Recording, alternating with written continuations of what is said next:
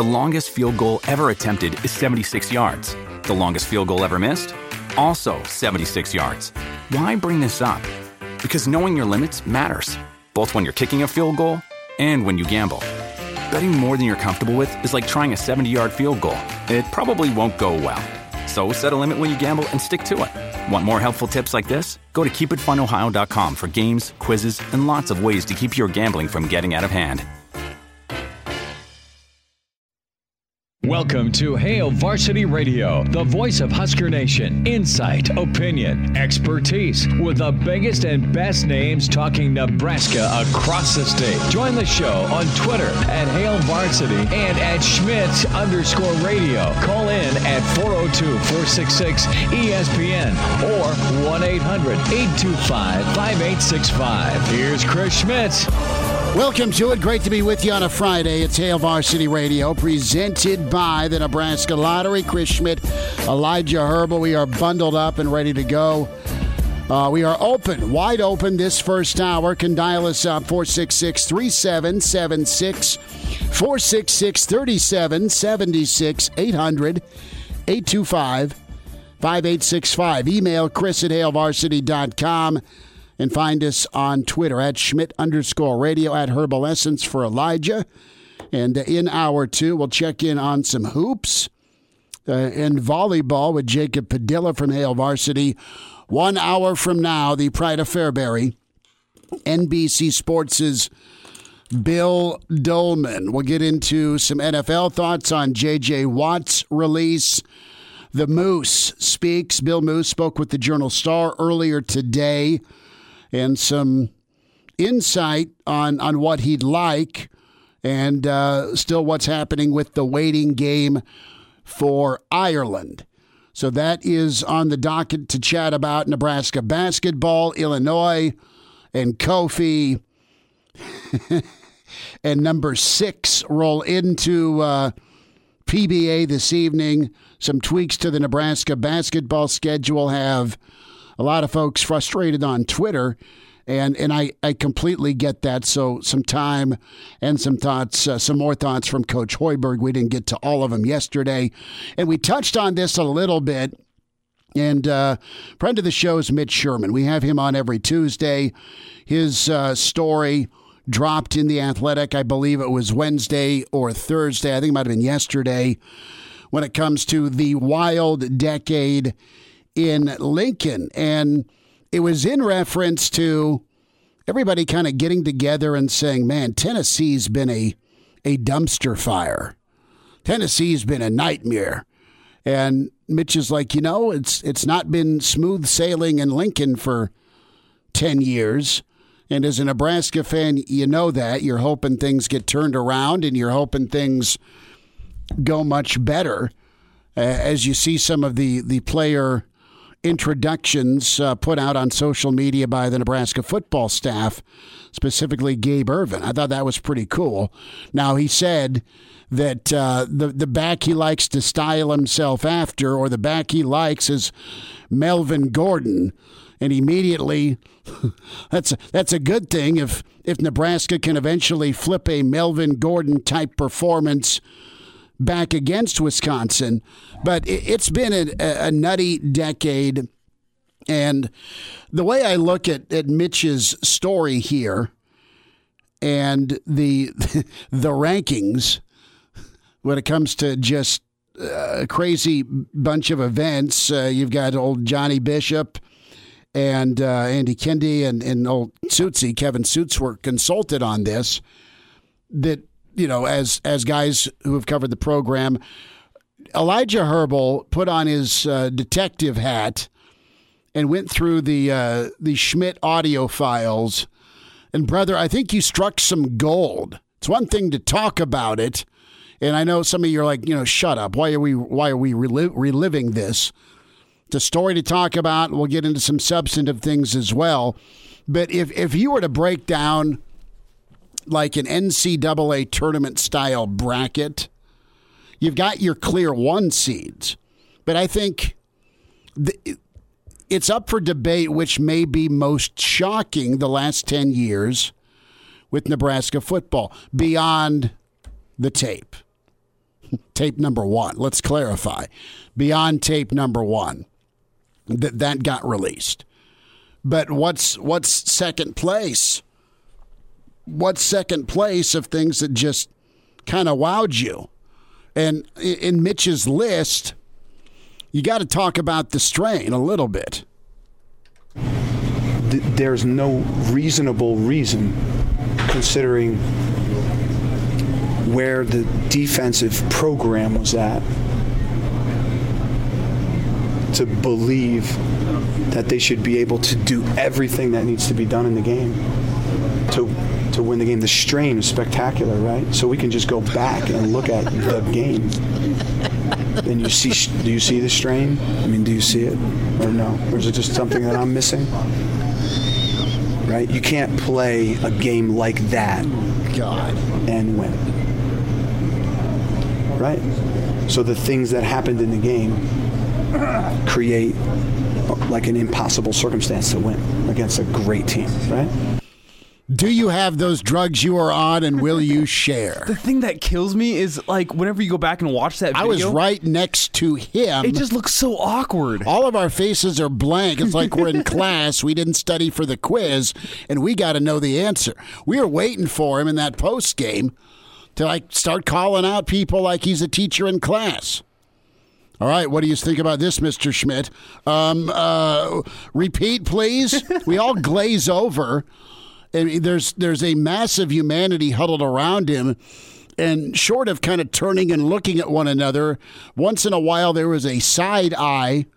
If you're standing next to Mitch, you're standing next to Shafe, or you're standing next to Aaron, or you're standing next whoever, or Voges is there, and, and you just all we needed was was someone to, to make a wisecrack, and I think the room would have lost it because we're all standing there you know, and Susi's behind his camera filming, and we're just, what, what's he talking about? And and Dirty Bob just talked too much, and and clearly somebody likes him because he keeps getting hired, and then he's fired, and then he's hired again. I mean, there, there's somebody who loves him, uh, and we're speaking of a decade. We're working on a decade since his landmark Notre Dame defense. Now, you know, there's no reasonable reason you, as a head coach, let your uh, your air quote GM uh, blow out Mark Banker and bring in this clown. That's not on the list. I'm not here to critique the list, but there's moments that are not included on the list. If we're talking just why has Nebraska been so bat bleep crazy the last 10 years, with the football program. I mean, there's the you know the uh, the cat didn't make it. Obviously, you've got Jack's run, which was sweet, but just from a we're off the rails. There's a lot to choose from, and I, I think the most piled on character is probably Diaco, and his defense's performance warrant that. The fact he was making like his assistants on defense run sprints before practice warrant that.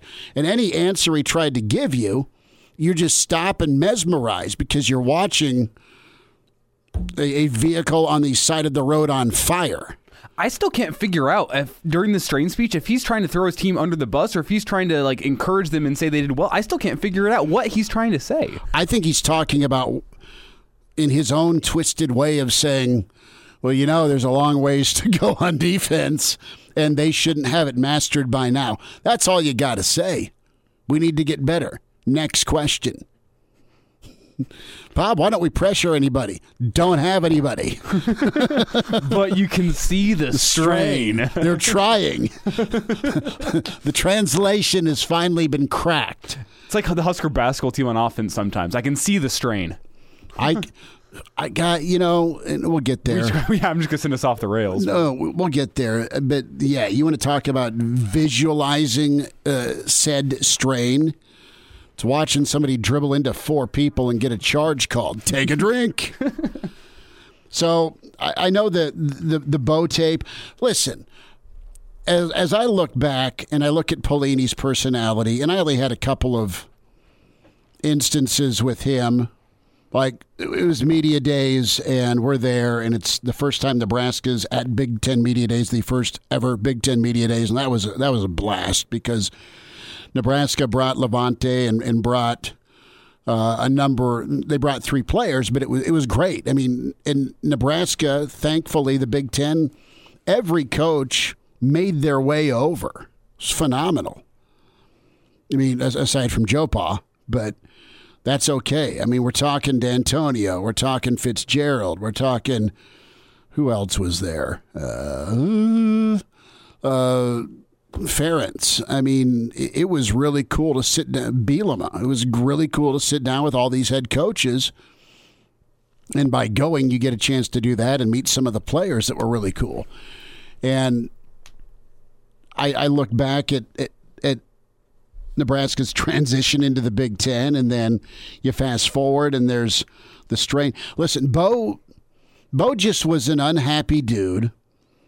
Bo had a lot of pressure on him, and I think as as much of that pressure was himself. And I, I kind of I was pissed when they fired him, not because I'm I'm Mr. Bo Pelini fan club, but the guy I I know the the losses and blowouts were embarrassing when Wisconsin would, would run for lots of yards on you. And I know there were some some moments of tenseness, and I know there were moments of big time meltdowns. You, you were as a Nebraska fan during the Pelini era, you were waiting for something bad to happen on defense. And I don't think they had bad players. I don't think they're bad coaches. They just couldn't solve Wisconsin. They beat Iowa. Most of the time, they beat Northwestern. I think they didn't lose to Northwestern. I think Minnesota got them when Jerry Kill was there a couple of times. But Nebraska won nine or 10 games. And some of us, depending on your children and depending on how my kid acts, you may offer up your firstborn for another nine or 10 win season. okay? Because that's what he was delivering every time. The UCLA games kind of sucked where you're up by a ton and then they crank out 30 unanswered. But we didn't lose to Illinois. It wasn't even a game. On the flip side of things, yeah, you right. blew out Illinois. You're embarrassed about losing to Illinois now, and you're ticked off about Melvin Gordon running for four bills on you in the snow. The thing that you forget about is you're up 13 points in that you're up 17 to 3 in that Wisconsin game. You came out with a great offensive and defensive game plan and then one play sent thing into an episode of confidence issues and oh no, we found the weakness. Let's keep attacking it. Nebraska didn't have an answer. You saw it happen against Wisconsin. You saw UCLA do it. You saw a breaking point. Nebraska was in every one of their games they lost. They never stepped on the field and got annihilated early. There are games they get blown out. There's games they came back after being blown out. And there's games that I mean, there's a lot of you want to talk about one score games. you want to talk about being down by double digits. You want to talk about miracle finishes beyond the Hail Mary. There was about six or eight games in the Pelini era where Nebraska had no business winning, and they found ways to do it. That's kind of what I took with me with his era. And that's why you don't blow him out because you can't stand him or don't like him as an athletic director or as chancellor. So I know, man, this is time warp time. Forgive me. But with Bo, yeah, he's gonna he is he is masterful at the F bomb. Clearly, you talk to any of his former players, the guy can say the F bomb with the best of them. and if you leave him when you're down by 20, that's a sign of lack of loyalty. He's going to take it personally and be pissed about it and use it to feed his team to get him ready for next week. It's an energy draining way to go about coaching and and and us against the world, but it worked. It worked nine and four every year. It worked ten and four every year, and you would absolutely love that right now. You're getting embarrassed now as it is to Illinois. okay. At least you were beating them back then. So this list is great. Mitch did a nice job with the story. But as far as the biggest like goofball or moment, I know the audio the audio didn't surprise me then and you want to talk about like conspiracy theory, tinfoil hat, somebody's got it out. Clearly, if, if somebody's leaking two tapes on a head coach, somebody wanted him gone. It happened. He's not had a great run. Uh, aside from the one year at Youngstown, Nebraska has not had a great run uh, in, in the last 10 years. Other moments that are up for discussion uh, you've got you've got the, the the North Star gathering of players where he got recorded again. You've got the strain that came in number two. Calibraska. You want to talk about whiffing? Yeah, one dude that's still holding steady from the Calibraska movement. Bless his heart. Marquel Dismuke. Everybody else is just gone. And quite frankly, nobody's really amounted to much. Although Keyshawn Jr.'s in the NFL somehow on a roster in Arizona.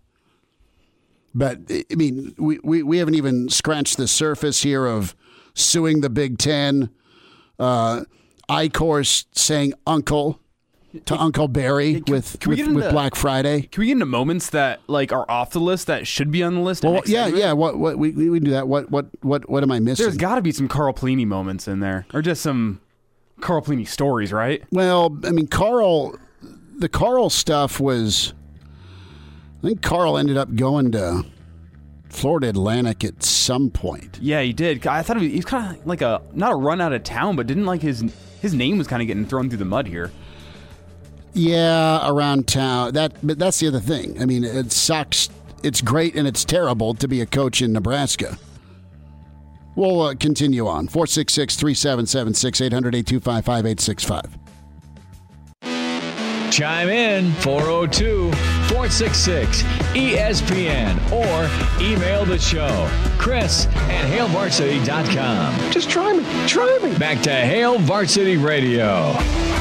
Back with you, Hail Varsity, presented by the Nebraska Lottery. Bill Dolman coming up in uh, about 40 minutes. Bride of Fairbury, NBC Sports. And Jacob Padilla, we're going through Mitch Sherman's story. Didn't spend as much time on it as we wanted to yesterday. We talked about uh, the Hymas interview and great stuff on culture building by Gary Barnett, what he walked into at Northwestern. Check that interview out, or we'll have it tomorrow morning for the rewind. 466 377 6800 825 5865 numbers to get in. Or can tweet at Schmidt underscore radio at Elijah Herbal, as in Herbal Essence. So we're going through the uh, wackiness of the last decade with Nebraska. We'll get into some Husker hoops in a bit. And also some J.J. Watt news as he has now uh, been released. There, there's some moments here that Pelini and Diaco are the headlines and the soundbite, but I don't know that we can ever honestly put into true context just how damning the Eichorst athletic director gig and tenure was for the program. I mean, you want to you want to know why you're you're set back? It's it's because of of that decision to To's Gonzo. You bring in Eichorst, and then you uh, you trade Bo for for Grandpa. Grandpa's a nice enough guy, good dude, good coach in certain settings, but not here. and the administration was flat out a mess and you saw that with with performance. You saw that with decision making. You saw that with scheduling. And i mean it just felt like okay uh, let's let's give wisconsin you know where i came from what they want. In a rivalry showdown with iowa on black friday. The I, I think the bigger one of the bigger missteps in the last 10 years of this list Mitch Sherman put together was when you just handed off Black Friday with Iowa. Didn't even bat an eye at it. You played a Friday night game and you were going to take on Minnesota. And not only did he blow out Bo and his answer was Riley, But then he pissed Iowa off, and they've they've got that that bulletin board thing. Uh, what's the uh, laminated right? The well, I had to consider where Iowa was at. Comment by Eichorst on on on the way out the door. That ticked Iowa off to no end. They're still pissed about it, and guess what? They've taken it out on Nebraska every time since. That's that's a biggie on this list. Uh, you have the uh, couple of Frost moments on here, with Frost kind of going off on people wearing hoodie sweatshirts, and also the Iowa clapping. I I get that. Wisconsin, what they've done two different times, 2012 and 2014, with how they went off with the uh, the jet sweep that murdered Nebraska in the, the Big Ten title game and then Melvin Gordon's game. There's been a lot of forgettable moments. Lower on the list, again during the Riley era, was that Illinois game. Illinois has come up a lot. Illinois 2015, do you know where you were? You remember the game. We had a house full, and Nebraska's up 13 nothing, chugging along, chugging along. And then, oops, here comes brutal clock management. And let's see if Illinois can go 72 yards in 55 seconds. And they fire up Geronimo Allison in the end zone for the game winner, 14 13. What just happened? And by the way, Geronimo Allison went to Iowa Western Community College, and he was a 6'4, 210 pound wide receiver that's been in the NFL since he left Illinois. Nobody bothered to recruit him here to Lincoln for some reason. That Illinois game, my list is different. It's not number three, it doesn't bump Bo at North Star, it doesn't bump uh, the post Ohio State audio. It doesn't bump Diaco, but the combination of of Eichorst and, and games during the Riley era. I mean, ask yourself this: What are you more ticked about as a Nebraska fan? The the Bo era losses or the Riley era losses? We can even kind of open it up because you've had some really tough losses as a Nebraska fan during the Frost era. I mean, those have not been fun either. But guess what? It'll stop snowing and being minus 80 outside at some point. There'll be football. They'll be winning football again someday. I don't believe it's left the state forever. The the one I think needs to be further up higher on the list. Uh, it's at number 17. That's where Mitch has it, and that's Northern Illinois' win over Nebraska in Lincoln. And uh, that at least got Eichorst whacked. That, that stands out in my memory though, because that was my freshman year of college. I was in the student section, and uh, Nebraska was driving down the field really well, first possession, and then boom, Tanner Lee pick six, and.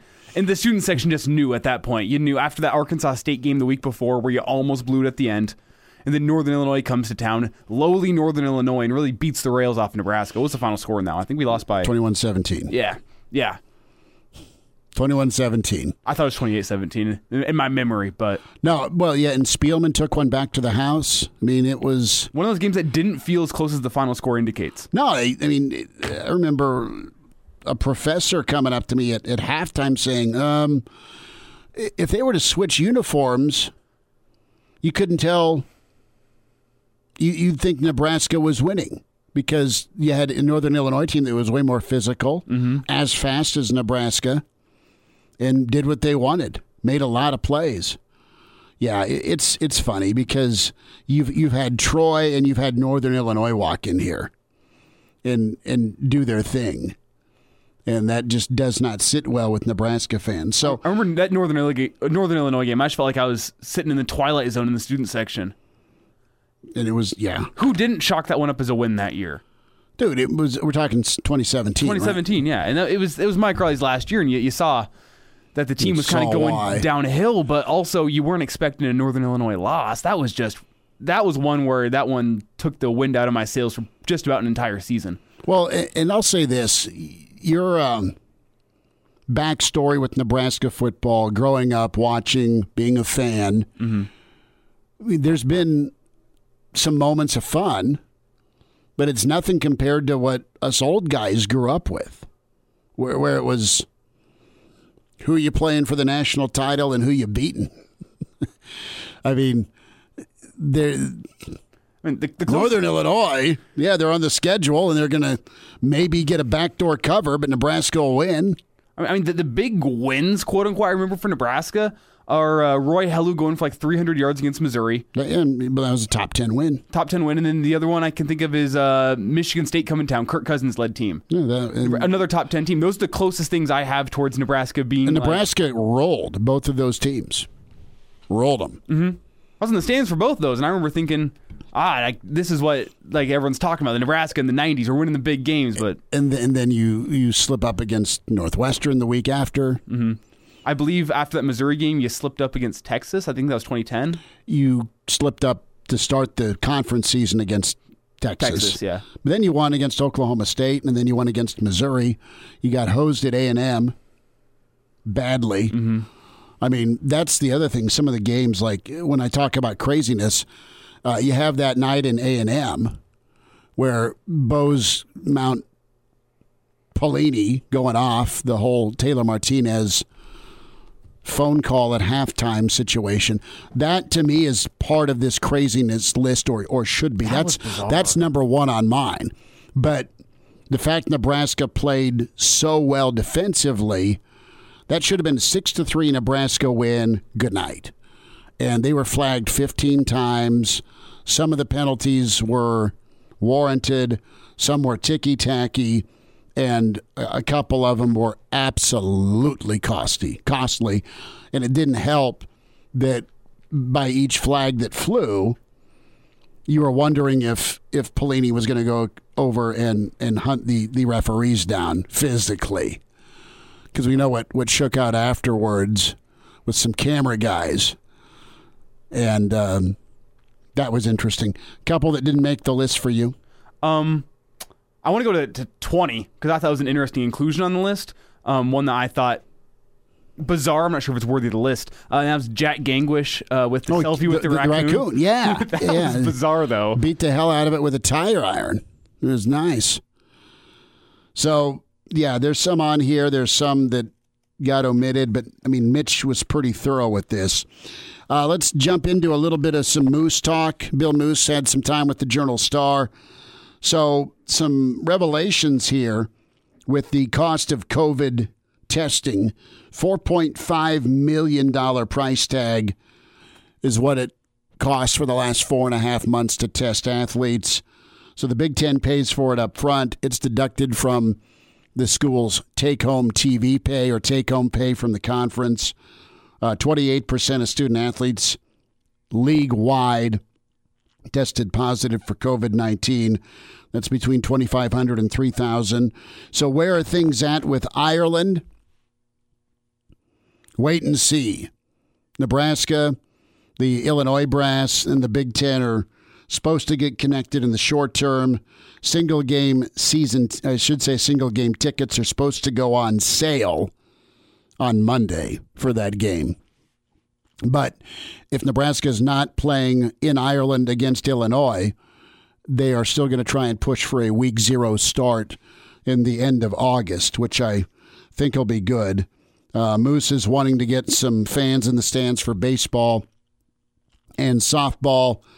Uh, we'll see where that push goes. It's still kind of up to the league.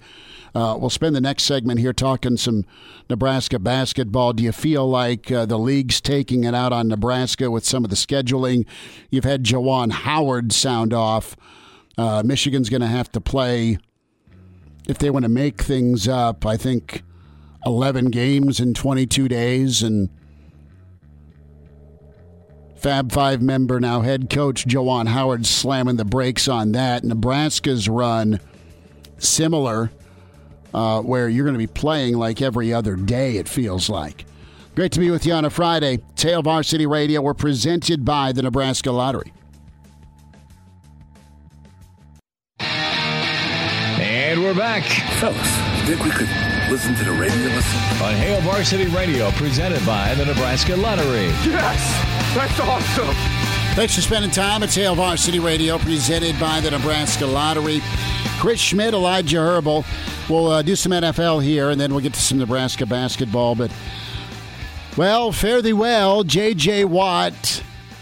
Now, he had a 16 game uh, schedule this year, which is nice because that's uh, the second time since 2015 that he was able to make it through an entire season. He's had quad, he's had knee, he's had elbow issues.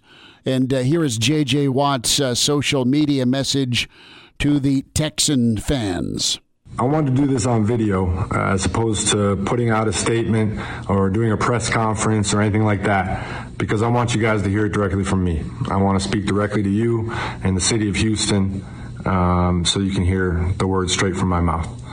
I have sat down with the McNair family and I have asked them for my release, uh, and we have mutually agreed to part ways at this time. I came here 10 years ago as a kid from Wisconsin who'd never really been to Texas before. And now I can't imagine my life without Texas in it. The way that you guys have treated me, besides draft night, I mean, you guys booed me on draft night, but every day after that, you treated me like family and I truly feel like you're my family. Since that day, I have tried to do everything in my power to work and earn your respect and try and make you proud on and off the field. You guys have given me everything and more, and I can only hope that you feel like I've given you everything I have. The city of Houston's been unbelievable to me. It's where I met my wife.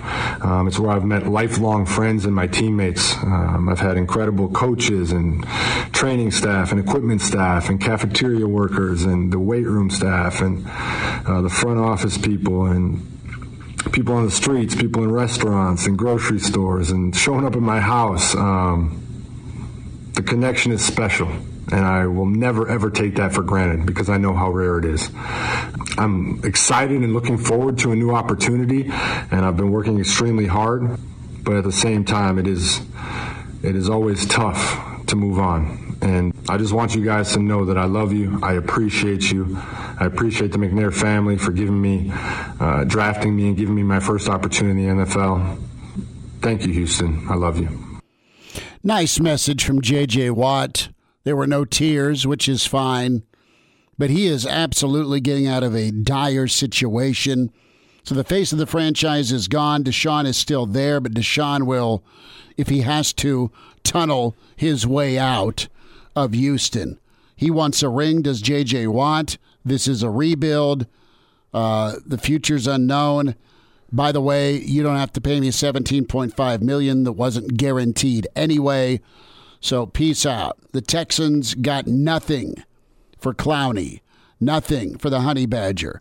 Uh, you, you, got a, a, back that's seen better days, who we all like, and David Johnson for Hopkins. J.J. Watt has walked. Deshaun Watson will, no doubt, hammer his way out. And then you have Laremy Tunsil, who you traded for. He of the infamous bong mask on draft night. Good, good, good tackle. But that's what you have. You had the, the, president resign, and right now, uh, David Culley, guy who's waited his whole life to be a head coach. There's not enough fire trucks for him to call in Houston, and it kind of comes down to ownership, right? These are the rich Texan oil well tycoon people, the McNairs, and Doleman will know more about them. He spent about five years uh, of his career down in Houston and, and did some some preseason stuff for the Texans. So the McNairs are just pretty hard to to deal with right now. Uh, if if you're a star player, JJ could have done whatever he wanted, and there's backlash now. How's Watson still stuck, and how's Watt able to just walk? Well, from a what's well, from a mileage standpoint, you got a lot of miles yet to go if you're Watson, despite the sack numbers. And and JJ's, I mean, he's working on on season number eleven. Yeah, and he's still making sixteen million a year. Was going to, yeah. So. I, I just can't believe what the Texans did here. When you look at that roster from two years ago, that was a team that was arguably a couple moves from They making just a Super they Bowl just run. lost in the AFC Championship Yeah. last year. I mean, you look at it and you go, "Wow, this is a team that should be in win now mode." And last offseason, they went into win never mode. They dealt all their best players for nothing. they they have fallen as quickly As quickly as the Broncos after their Super Bowl win. or or more more quickly than, than look at Jacksonville. Mm. Right? I mean, uh, that's another team that was just in the AFC title game. We're talking four or five years ago, but the point is, is man, it takes you a while to build up to get your shot, and then bang, uh, everything is stripped. Jacksonville's three years ago. Was it just three? That was three. That's Okay. incredible. Okay, well, How these teams have fallen. that that just tells you the the the fine line in the NFL. And you were you were look, Bill O'Brien did a lot of bad things, but I think from a draft standpoint, he did pretty well. You're just not able to retain, and I think it's an ownership issue. The president was stepping away. Culley's probably like, well, we'll see what happens. This isn't fair to him. I mean, he's going to empty cupboards. I don't know what you do uh, other than change your uniform back to the Oilers, but I, I, I'm off the, the beaten path with that. Um, where does he go? Is is the question, and and you have the invite by the rest of the Watts in the NFL, TJ and Derek say, "Come on to Pittsburgh." But if I'm if I'm JJ man, Green Bay's a player or two away defensively. You've still got Aaron Rodgers. You grew up a Packer fan. Going back to Wisconsin. I go back to Wisconsin and I sign a, a one year deal, figure out where to put me because Watt in that 3 4 can play with his hand in the ground, but he's athletic enough to be on the edge in Rome. Uh, I think that's an option for J.J. Watt. If I'm Green Bay, I'm, I'm calling him now. Uh, and it's it's a release, so he can go anywhere he wants. And from a compensation standpoint, uh, if I'm the Cowboys, I look at that very seriously. If I'm New England, I look at him. If I'm the Bears, I look at him. I mean, JJ's a Midwest guy. Pittsburgh's obviously the number one choice because of the family ties and the style of defense. if you're JJ Watt, do you go take a, a small contract and go try to win a ring in Kansas City? Could. Who knows if there's interest there, but Kansas City seems like has been doing that. They've been going and picking up the aging stars that want a ring. They did it with Le'Veon Bell just a couple months ago. Yeah. And, and Le'Veon's was an interesting situation. Uh, Belichick, I mean, there's too many questions in New England. Big name people in Dallas. That always makes Jerry, despite his uh, gas station wine smile. Uh, Demarcus Lawrence has already thrown out the old line in the water. uh, Denver. Denver's intriguing. Well, I mean, you got your edge rushers. You've still got Von. We'll see what Von does Coming back from an Achilles. from, yeah. from that Achilles, which is brutal. Then you got Bradley Chubb, young and up and comer, but Chubb's nice. The report from this morning, uh, Jeremy Fowler, ESPN NFL reporter, said that uh, Deshaun Watson's made a list of teams that he's intrigued to go to, and uh, top of the list are the 49ers and the Broncos. Why not? Uh, if I'm if I'm Dallas, I let Dak walk and I go get Deshaun. Absolutely, that's Yeah. my that's my move. So we'll see where JJ ends up. How much is uh, left in the tank? We shall see with him, but See, he'll we'll see how many games the Texans lose next year. Well, uh, it's more about how many they win. I mean, do they get? Are they three and thirteen? You're going to have a new quarterback as well. We'll wind down hour one. It's Hail Varsity. We're presented by the Nebraska Lottery. And now, And now, back to Hail Varsity Radio. Uh, the other thing that's been on our minds is the Big Ten and their concern for health and safety. When you look at the layoff Nebraska was forced to deal with with COVID, you've seen Michigan shut down with a variant on campus. So let's slam some makeup work in. 11 games, 22 days for Michigan. Juwan Howard, not a fan. Uh, Fred Hoiberg will eat those vegetables, but hates the off day, minimal prep time, and a death march for a bad basketball team. When we talk about eight games in 14 days, you're going to have Nebraska and Illinois tonight. You're going to have Nebraska at Penn State Sunday. Have fun traveling to Siberia in uh, middle of nowhere state college. Then you get to go let's play two against the Terps, the 16th and the 17th, before it all ends with uh, hosting Purdue next Saturday. So we'll see if Nebraska can find a way to stay competitive. We'll see if Nebraska can find a way to get some legs. Illinois is going to be a handful tonight, but more so than than just the the, the flat out mismatch. It's been how and the way Nebraska has been playing. I mean, for Hoiberg's going to be signaling plays in from the sideline here because there's zero trust for guys to take smart shots, make smart decisions, and let the natural flow of the offense going. I mean, Hoiberg's putting the, the these guys, not everybody, but the trust is in question, and he's put the Nebraska offense in a timeout. We'll see if they can earn some trust back with, with better decision making and maybe stretch that first 10 minutes against Wisconsin into more of a regular thing because you saw it worked. There was proof. And now uh, DeSomo comes in, uh, Kofi comes in, and uh, Nebraska going to be just in the midst of a of a really trying time. And the question is, do you force teams to to hit every one of these makeup games? If you're Nebraska and you're reeling, if you're Michigan and right now you're a one seed. I mean, tomorrow they're going to release the, the, the, top 16 seeds. Kind of a reveal uh, a month before the NCAA tournament selection weekend. And, you know, only thing that can happen for Michigan right now is to fall off that one line, that one seed, by making them play more games? Do you wear them out trying to slam in 11 games? Or, since this is quite honestly about money and fulfilling your TV obligation to make money, to get paid as a conference, what's scheduled for CBS on Sunday? What's scheduled for ESPN on Tuesday and Thursdays?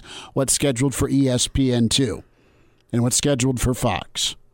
Make your your big games happen, make your TV requirements happen for the these marquee matchups. Make up uh, Michigan, Illinois that was supposed to happen Thursday. Your two one seeds in the league, probably not a one seed right now for for Illinois. I, I I'm off with that, but Michigan is Ohio State's playing like a one seed right now. Don't don't hurt your top dog or one of your top dogs losses to a bubblicious Indiana, not good to keep your one seed. Missteps against a Northwestern, not cool. Uh, we'll dive into some more Big Red thoughts. Bill Doleman on the way, hour two with Hail Varsity, presented by the Nebraska Lottery. Welcome to Hail Varsity Radio, the voice of Husker Nation. Insight, opinion, expertise, with the biggest and best names talking Nebraska across the state. Join the show on Twitter at Hail Varsity and at Schmidt underscore radio. Call in at 402-466-ESPN or 1-800-825-5865. Here's Chris Schmidt. Hour two at Hail Varsity Radio, weekend edition. We get you kicked off. It's Bill Doleman time, Pride of Fairbury. NBC Sports, Chris Schmidt, Elijah Herbal, and uh, follow Bill on Twitter at Bill Doleman. Uh, it is ski weather outside Billy D with uh, sub zero temperatures. How are you, sir? You know, it, it actually is a little chilly out here in Colorado, so I kind of have an idea what you folks back uh, home in Nebraska uh, have been going through. Although we don't have much of the uh, the white stuff at all, but uh, nevertheless, it does certainly uh, remind one that when you look outside and you feel the weather and whatnot, that it is time for the World Biathlon Championships on the networks of NBC Sports and had a spectacular men's sprint today with Martin Ponsiluoma of Sweden pulling off the victory, two French guys second and third, and just a great way to kick off the World Biathlon uh, Championships in Pokljuka, Slovenia. So having a great time with that. And I know everybody else is getting up with me at 4 o'clock in the morning uh, to watch and make the call. I mean, I'm up with you. I mean, it, it's yeah. on. It's on. Uh, so is it just? And I pro- hey, I promised you that I would be awake for this call this week. So I, I, am a man of my word. Yep. I appreciate you doing that. Why the French? Uh, why, why does the French always finish second and third? Well, it was a spectacular performance today, but uh, you know they, they, they did not retreat today. Let's just that's, say that. That's where I was going. yeah. So we yeah. surrender. Yes. Did not retreat. Yep. So a lot to cover during the week here, but uh, friend uh, of ours, Mitch Sherman, a friend of yours, Mitch Sherman, sent you his uh, his article, and you know in reference to what Tennessee's been going through. Nebraska is uh, not quite uh, immune from from dodging rocks in said glass house. If there was something you would pick as to like most shocking or kind of wow factor, was it the the Bo audio tapes for you in reference to Mitch's story? Was it Diaco's insanity, or it sounded like insanity? Or was it some of the Eichorst missteps? I mean, what what leaves, leaves the biggest uh, burn mark uh, on your arm here in the last 10 years?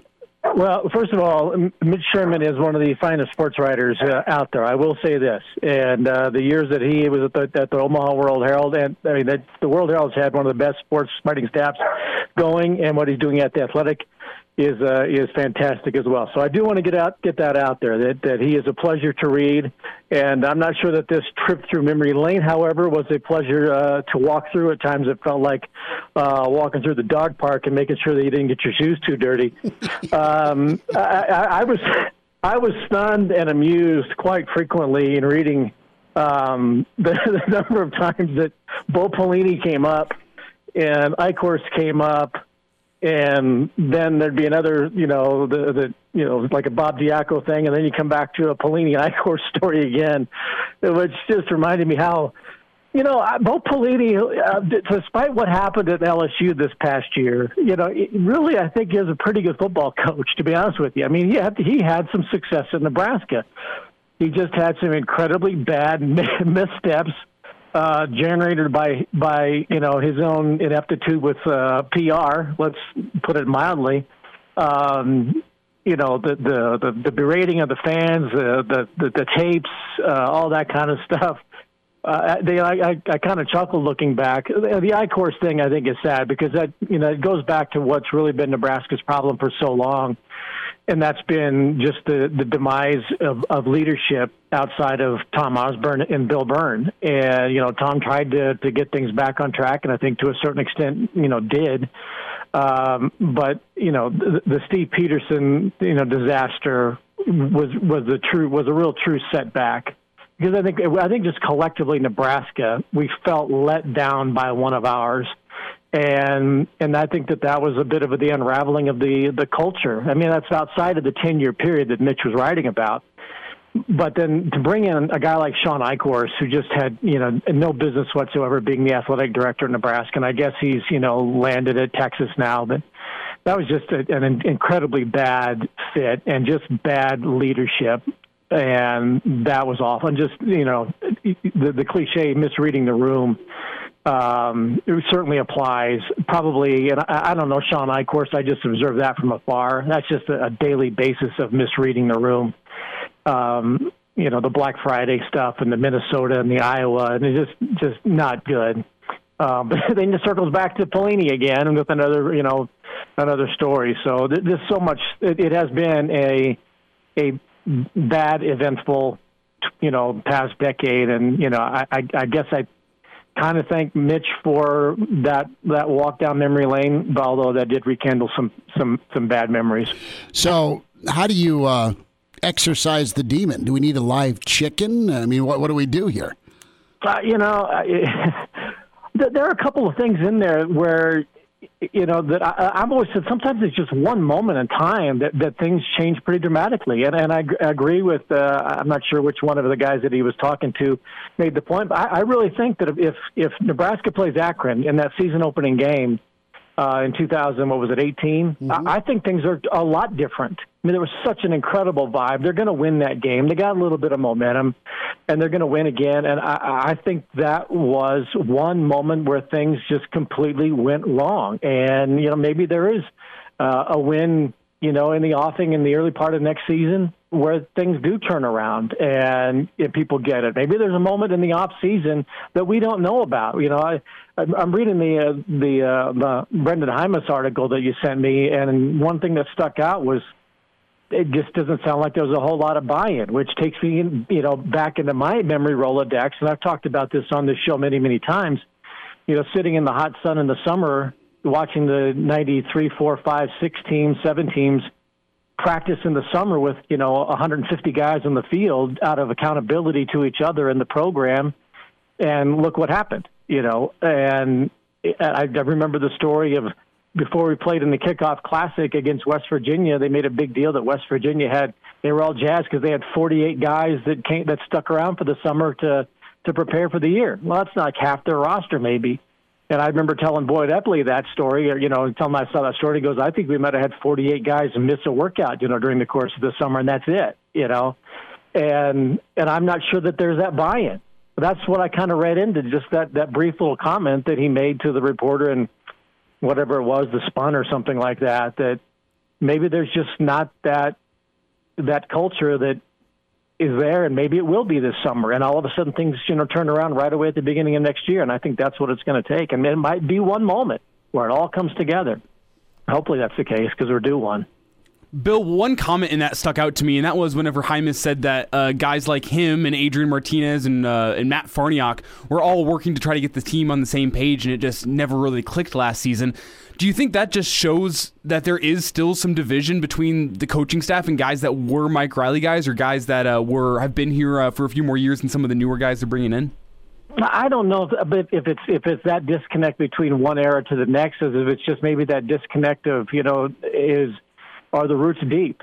And is there, you know, the desire to go be great in college? I've talked about this many times. A lot of times when a guy seems to sign his national letter of intent after being, you know, coddled and wooed for however, however many years by coaches all around the country telling you how great they are, that it's like that professional athlete that, you know, gets that big free agent signing that all of a sudden I got my fat contract. I'm going to make, uh, you know, $100 million over the next four years. And what do I, you know, what do I care? I'm going to get mine. And I think sometimes you see high school kids that, you know, they they pick the place that they're going to go to. They're going to get their iPad. They're going to sit in the locker, the locker room that looks like an law office. They're going to get all the swag from whatever brand that they want, and you know, they made it. So the the hunger may not be there, and I think that's something that's probably within Nebraska's program is cultivated from within the border. And you know, one of the things that, that John Bishop uh, alluded to in that in the uh, article by Mitch Sherman and I kind of thought about this too that we put so much on those Calibraska kids, you know, the Gebbia or Jebbia and, and Keyshawn Johnson and all these kids from out. And, you know, there's still some pretty good kids that play within the state or close.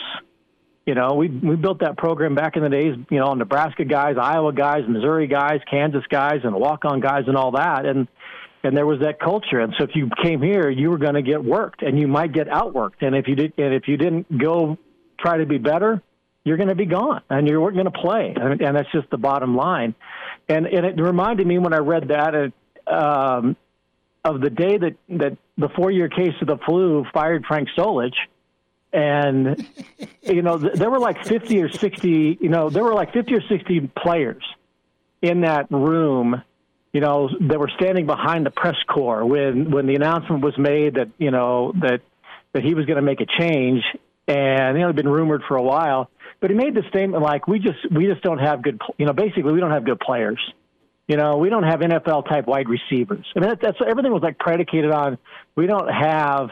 you know, Keyshawn Johnson, you know, in our program. And, and, and I remember looking at some of those players as this announcement is being made, like, you know, this guy from North Platte, one of us, just completely kicked all of those guys uh, south of the border and said, You're not good enough to play at Nebraska. Well, you know, those guys are the ones who are the heart and soul that made Nebraska what it was and made those guys who came in to play at Nebraska better.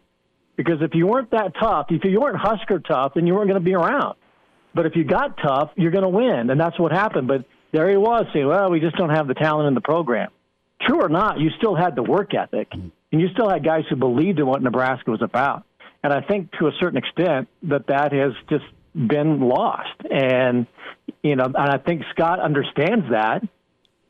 and trying to but trying to reestablish that is pretty tough. Now you've got some guys coming from you know outstate walking on, and you know the Harburg kid and all that, and kids from Omaha are sticking around. So maybe maybe that develops once again, but it's certainly going to take some time. Bill Doleman's with us, Hail Varsity Radio, Pride of Fairbury, NBC Sports, at Bill Doleman on Twitter. What would have happened if Bernard Thomas and Smiley would have ridden down in the elevator together with no cameras or no one in the room? Bernard Thomas lost it at that press conference right after hearing what you just described about Smiley talking about not good enough players here. Well, you know, I don't, I, I, I don't know. I mean, I, I, that room had gotten this. You know, Steve had lost the room. You know, months earlier. It was that was just one other comment that he made where things just started to unravel, like where's our leadership? Mm. Doesn't anybody who's up there other than Tom understand who we are? You know, and, and I remember asking the question, you know, when the whole Houston Nutt thing blew up, and you know, he made the comment that well, maybe Nebraska fans just don't understand what the process is about. Well, yeah, we don't fire people. We didn't. Maybe we don't, but don't go out and say, well, Nebraska people just aren't as smart as Pittsburgh, you know, Panther fans are. You know, our players aren't as good as other players are. So, and it, I, I think Steve had lost it been more than just that comment. He lost it a long time before then, and the whole you know leaving Frank Hank out to dry for as long as he did, allowing rumors and whatnot. It just was awful, and you know just bad leadership begets you know bad things, and that's unfortunately happened for more than just ten years. Bill, uh, Mitch could go. Mitch could go way back if he wanted to. No, I know he could. Bill, a thought with Nebraska basketball. Huskers going to try and slam. Uh, eight games into 14 days, and it's not been going well as is. What's your take here on the Big Ten and being in the Big Ten being hell bent on makeup games between Nebraska and Michigan? I, I, I, are they playing the Bulls and then the Trailblazers and then the Nets and then uh, the Heat and you know for, for all that stuff that was said back in the fall about players and the health and all that and and then to, to slam a schedule like this together um, I think they just completely make it up as they go along. And speaking of leadership, I mean, once this whole season is said and done, um, basketball, and, and, I would start having discussions during baseball. Um, but the Big Ten's really got to have do some real soul searching. You're never going to hear about it, certainly, but the leadership in the Big Ten, and I don't think it's just you know Kevin Warren. There's there's more to it than that. But this has just been a, a, an abject failure of, of leadership again. And to, to have a, a, a team like Nebraska or anybody go, we're going to play, you know, every other day for a week and a half. Then you're going to get a week off, unless you have some games canceled. Then we're going to put some more games into that week, and then go have a conference tournament. Um, it, it's, I mean, guys want to play, but it seems to me pretty hypocritical as to whole, the way this whole thing is playing out. And you know, and look, Nebraska's not very good. let's just face it. I don't know. I don't know why they look good. They certainly look good, you know, in their uniforms, and they they look good on the court. And and I'm and you look at their stats. Their stats are almost dead even with their opponents. I mean, points 73, 71, rebounding, two point difference. The three point shooting, I thought would be like you know a, a monstrous advantage to the opponents. They're both shooting 31 percent, and the opponents are actually shooting more and missing more than Nebraska. I mean, thank God for McNeese State and Doane. Maybe that's what's all you know has everything kind of evened out. But uh, you know, watching Nebraska is a bit like watching James Harden. I mean, they, they're going to cast up shots, and it doesn't really matter if they go in or not. They're just going to launch them, and if they score, great. But they're going to look good doing it. Not that James Harden looks great, but that's what it typically typically reminds me of. Bill, I'm about out of time. J.J. Watt ends up where? Twenty seconds.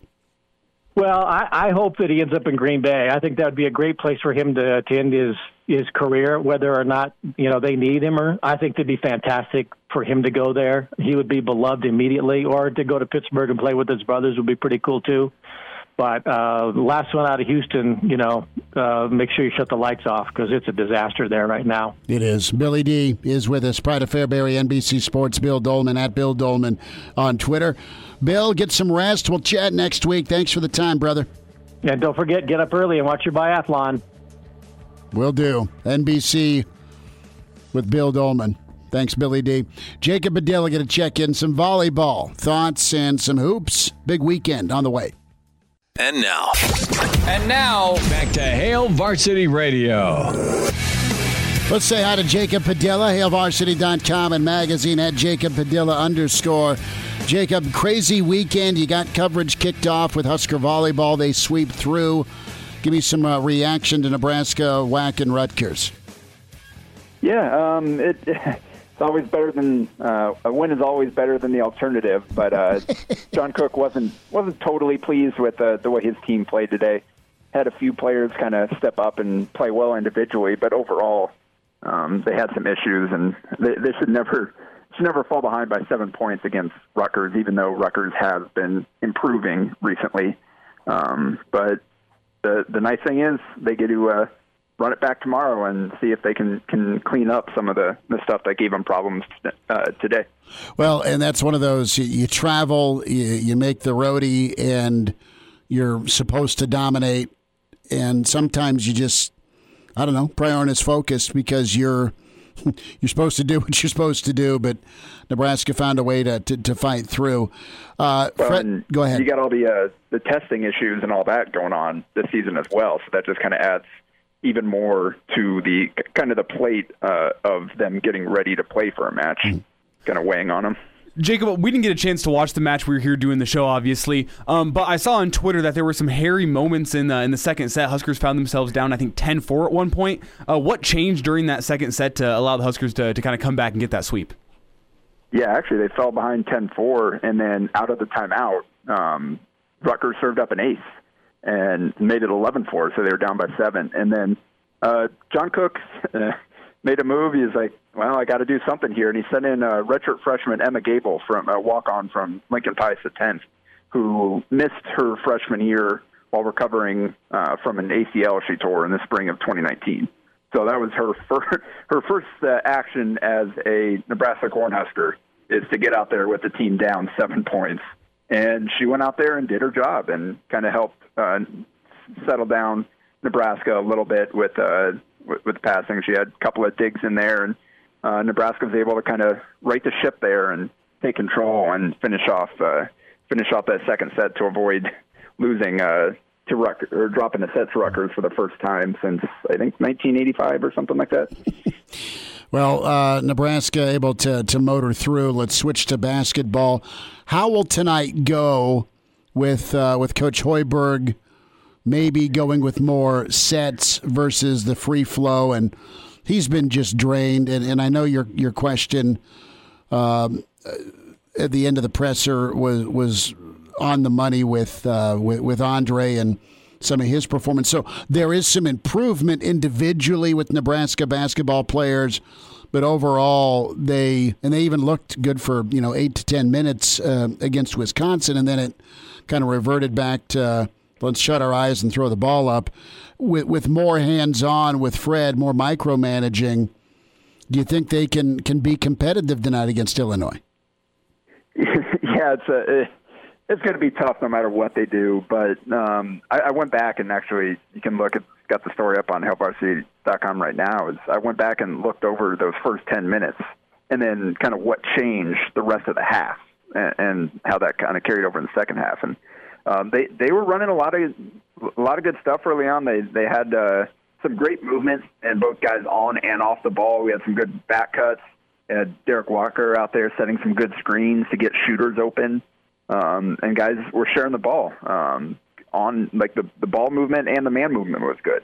Um, and then they just had a tough time sustaining it. Uh, a couple of shots didn't fall. They, they made their first four threes, and then I thought their next two looks were pretty decent, but they didn't fall. And then things kind of spiraled from there. Guys started trying to do a little bit too much, um, and guys started missing some decent looks on top of that. And then we had some of the turnovers where some were bad decisions, some were just carelessness, where guys shuffling their feet.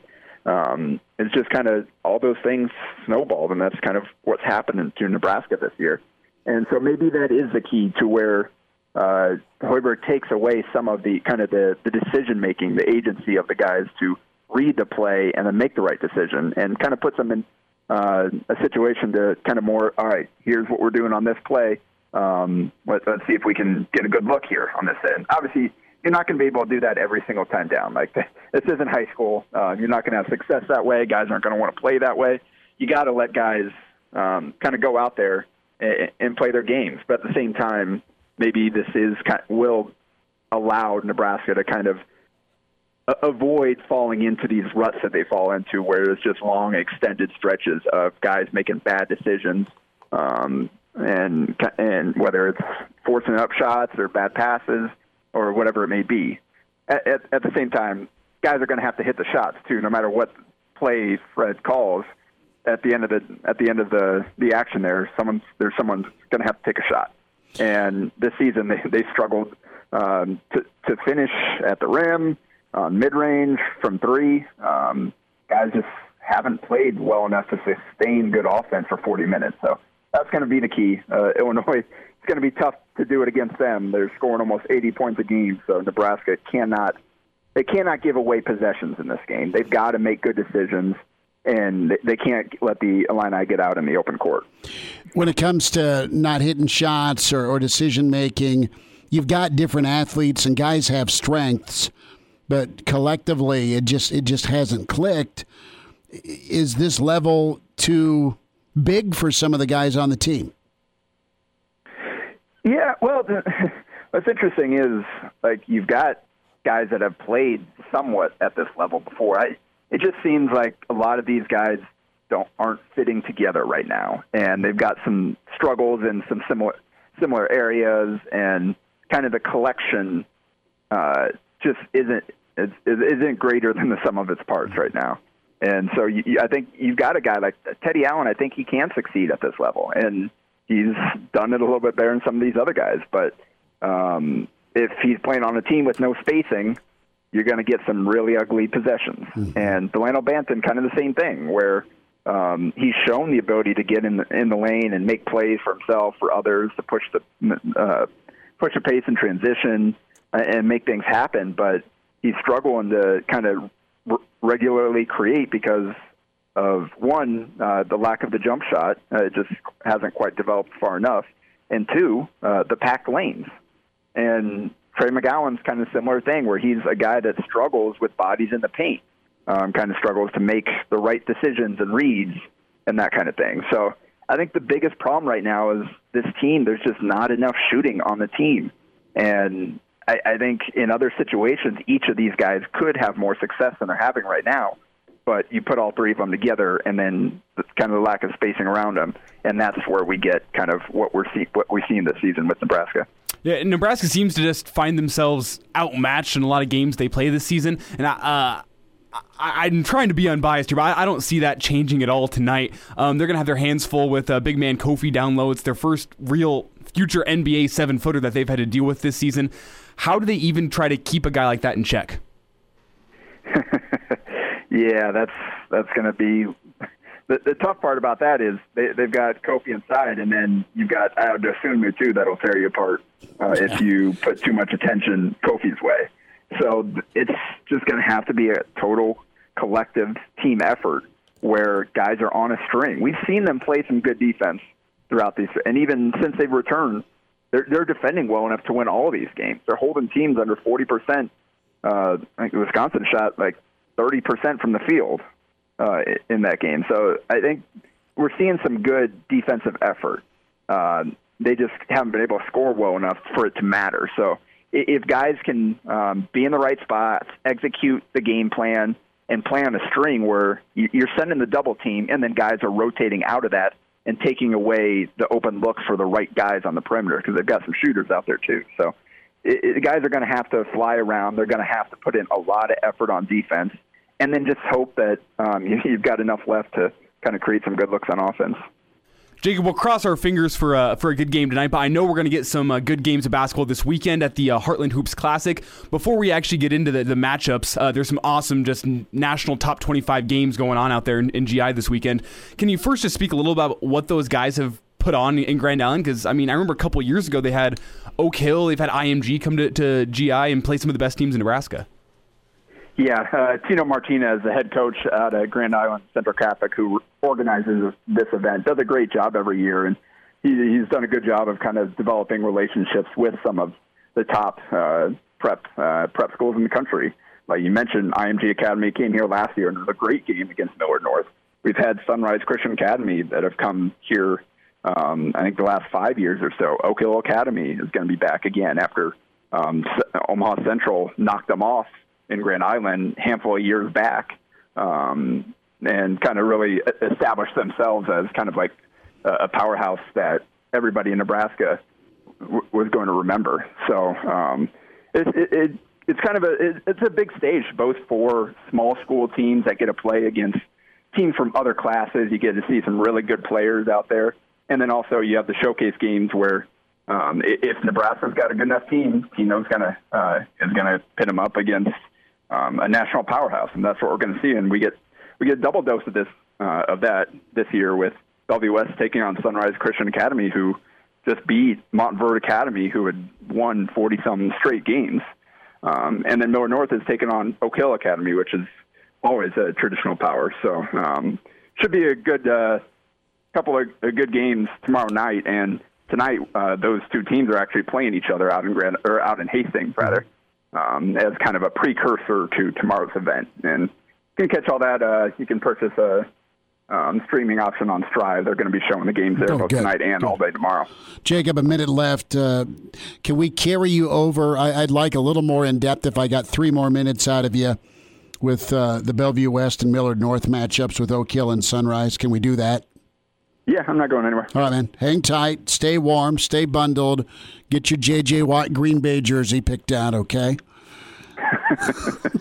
Sounds good. Hang on for me. Jacob Padilla is going to be back with us here. Kind of get his breakdown on Oak Hill, Millard North, Sunrise Christian Academy, and Bell West. And both those teams are so much fun to, to watch. I've seen Millard North a couple of times this year. I've seen Bellevue West, and going back to last year, having a chance to do a couple of Bell West games. They're incredible and excited for the state tournament.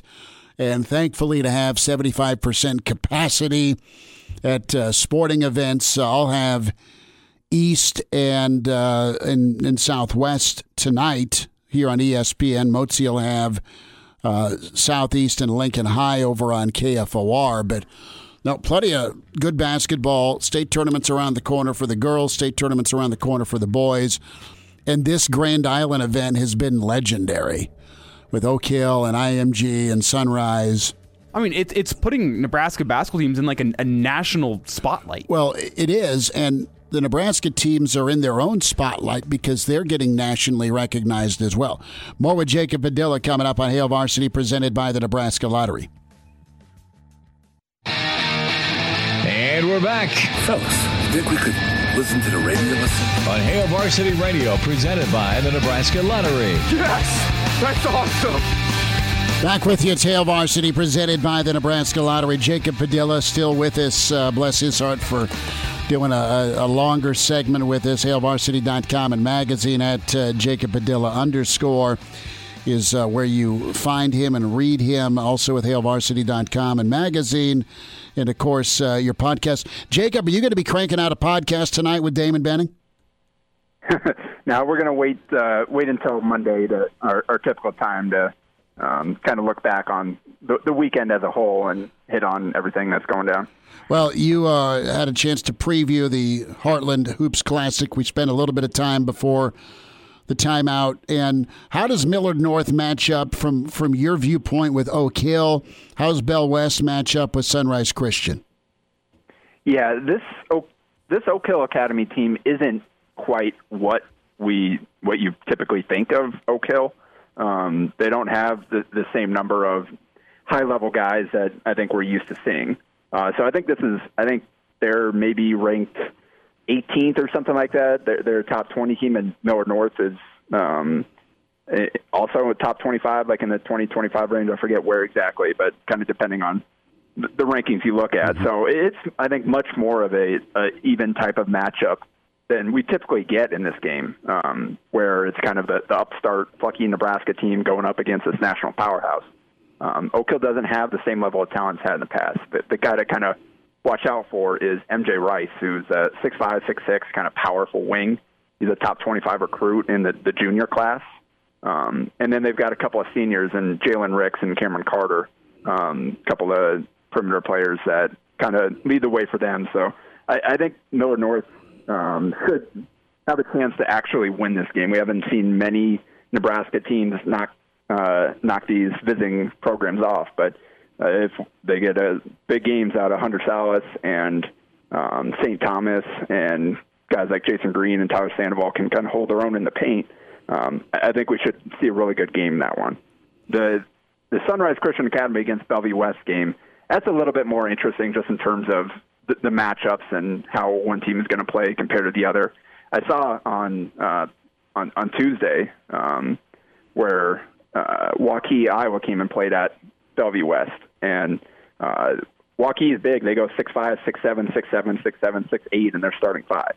And Bellevue West has a couple of smaller guards and Chucky Hepburn and Josiah Dotzler, and then six five Greg Brown, six six Frankie Fidler, and six seven William Kyle uh, the third. And then they don't really they've got a about six five wing coming off the bench. But other than that, not much size. So um, Sunrise has you got Kenny Pohto, um, six eleven, who is committed to uh, Minnesota, and Zach Clemence, uh, about six nine. Um, big guy committed to Kansas, and both guys are capable of stepping out and shooting from the perimeter. And then you got a couple of bigger wings in Kendall Brown, who's heading to Baylor uh, as a five-star recruit, really athletic, kind of a freak wing. And, and then Grady Dick, six seven, as a junior, who um, Kansas and a whole host of others are after, um, and he's six seven. Uh, so you got a lot of wing, uh, a lot of size, kind of uh, on the wings and inside for Sunrise uh, Christian Academy that Bellevue West doesn't really have. And on Tuesday, they made Bellevue West made up for that by really getting up in in Waukee's face and pressuring the ball as soon as they cross half court, and just making it tough for them to get off good looks and to get the ball inside. Uh, and they just kind of pressure them relentlessly, and they're going to have to do the same thing, I, I think, to have a chance against Sunrise. The difference here is uh, Sunrise also has one of the best point guards in the country in Kennedy Chandler, who is going to be a Tennessee volunteer. So that's going to be an absolute blast watching Chandler and Chucky Hepburn go at each other. Um, I, it's it's going to take a really big effort for Bellevue West um, to to knock off Sunrise, but I, we've seen that team pull off some uh, incredible things before with Hepburn leading the way. Chucky just has that it. Uh, Millard North has a collection of, of fantastic high level talent, and I saw them a couple weeks ago against North Star, and the way they shared the ball was was incredible. I mean, just so unselfish, man. And they're they're trying to set up their teammate for the highlight play versus forcing something. And two uh, two really really awesome teams. You and I've had a chance to see the last couple of years, and uh, we'll see him again at, at PBA here in a couple of weeks. Um, uh, last thought here, Jacob, as you look at, at the rest of, of the rundown, you know, with with prep, with Central, even with with with Traudt in Grand Island. I mean, how how and you cover this really from from start to finish with the high school talent. Is this as good a collection of, of juniors and seniors as you've seen in a while, or is there some on on the periphery that is is going to be kind of wow factorish for the state as well? Yeah, I think uh, kind of the, the top end talent here is, I think, a step up from what we've seen. We've we've had the the talent kind of typically uh, ebbs and flows. Mm-hmm. You'll have some years where you got five, seven plus Division One players, and then we'll have like I think it was 2016 where Tristan Simpson was the only uh, right. player that signed with the D1 school out of high school from uh, down there in Lincoln. So um, it, it kind of ebbs and flows, but we I don't think we've had this kind of um, class where you've got uh, Chucky Hepburn is a five star player. You've got, or sorry, Hunter Sallis is a five star player, and we've seen everything that Chucky Hepburn, he's a one top 150 player himself, head into a Big Ten school, and we've seen everything he's inco- accomplished throughout his career. And then you've got guys like Jasen Green and Isaac Traudt, who is just absolutely rocketing up the rankings um, as legitimate um, high, major uh, prospects early on. And we've got some other kids that are um, kind of on that fringe of D1, D2, kind of looking to, to, to really attract some attention. So I think uh, it's probably somewhat similar in terms of just the depth of talent and the the the, the number of guys that will have a shot to, for to play at various levels, but the, the really top end of the uh, of the talent, um, I think, is at a higher level than what we've seen, at, le- at least during the time that I've uh, been following high school basketball. Obviously, I wasn't around for um, er- early on when we had uh, some of the, some of the greatest players to come out that everybody knows that everybody mentions, but recently in, in, uh, in the last decade or so, I think this is as good as the top end talent as we've seen. You know, you talk to folks, and it reminds people of late '80s, early '90s with Strick and Badgett and Woolridge and, and Boone and, and that crew out of Omaha. Uh, it was was pretty high level. It did pretty nice things for Nebraska in the Big Eight. Jacob, uh, safe travels. Have a have a great time covering that. We'll be checking HailVarsity.com. We'll be checking your podcast with Damon Benning Monday for a recap of the weekend of the uh, Heartland Hoops Classic. Thanks for your time today, bud. Yep, I'll talk to you guys later. All right, buddy. There he is, Jacob Padilla with him. Follow him for his updates, his thoughts, his takes on this uh, this great basketball rendezvous in uh, the central part of Nebraska in Grand Island, the Hoops Heartland Hoops Classic. How cool is that, man? Uh, My, I mean, I know Hunter Sallis is like a great talent, but I, I just wonder would these other guys in Nebraska be getting the same attention if it wasn't for the Heartland Hoops Classic? It, it kind of just brings the attention to Nebraska uh, then the high school basketball scene once a year. I think there's been enough wow that's happened with Nebraska. I mean, look at all the schools that recruited Donovan a year ago. Oh, yeah. I mean, look at look at uh, Altman. I know he's at Oregon, but he still has his ears here in Nebraska. I mean, there there's good local talent, uh, big time local talent, and a lot of the kids that we cover in Lincoln, they're uh, they're playing with some of that talent during summer ball. We'll wind down a Friday next. Miss us? Come here, brother. Give me a hug. Bring it in for the real thing. We're on call for you. Catch the podcast at hailvarsity.com, the ESPN Lincoln app, or download them on iTunes. Saddle up, partner. Back to Hail Varsity Radio. One final time, Hail Varsity, presented by the Nebraska Lottery Weekend Edition tomorrow. Have the rewind with Coach Gary Barnett. The Iron Horse will check in. Brandon Vogel. A lot to get through with uh, myself and Kranak. You in manana? Of course I am. I wouldn't miss it for the world. And you're like stuck here tonight? well, I'm not stuck here. I'm listening to some good high school basketball. Well, what I meant is you're gonna you're gonna step two feet out the door to go get uh, some some steak and eggs at the uh, the cafe next door, and you're gonna turn right back around and stay warm in here.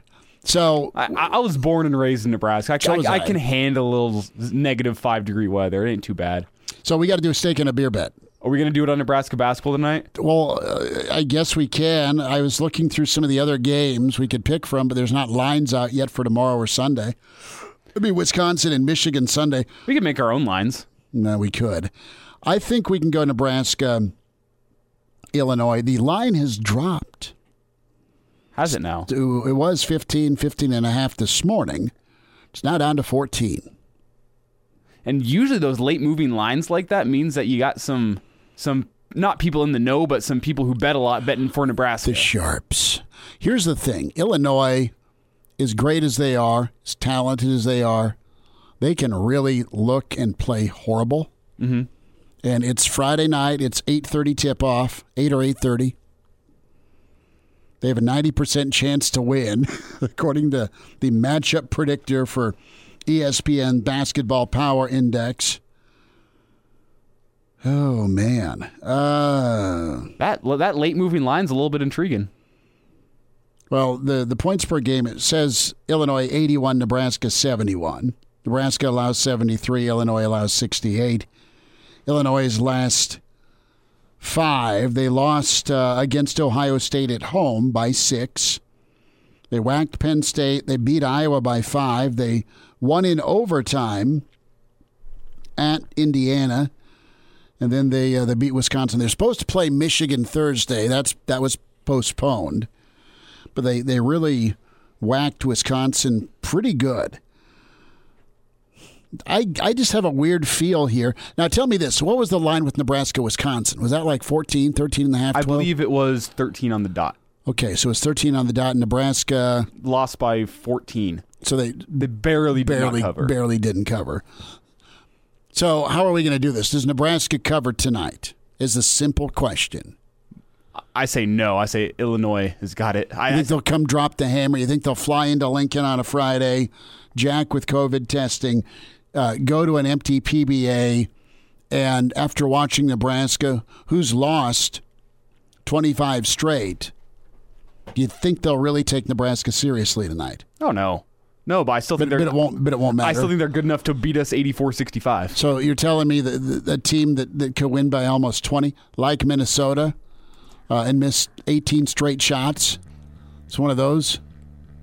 Give me Nebraska and give me the cover. Be my guest. Have steak, that. steak and a beer. Steak and a beer. I'll take uh, Illinois. What, what? So we're gonna go with the most recent line. We're gonna go with 14 and a half. 14. Yeah, I can do we're, that. We're gonna go happy medium. Yeah, Illinois 14 and a half. Let's go. I am insane, but I'm taking Nebraska to cover. And if Fred's going offensive coordinator, he's going to show up with a headset on. It'll work for the cover. We'll talk to you in manana, weekend edition of Hail Varsity. Thanks. Take care.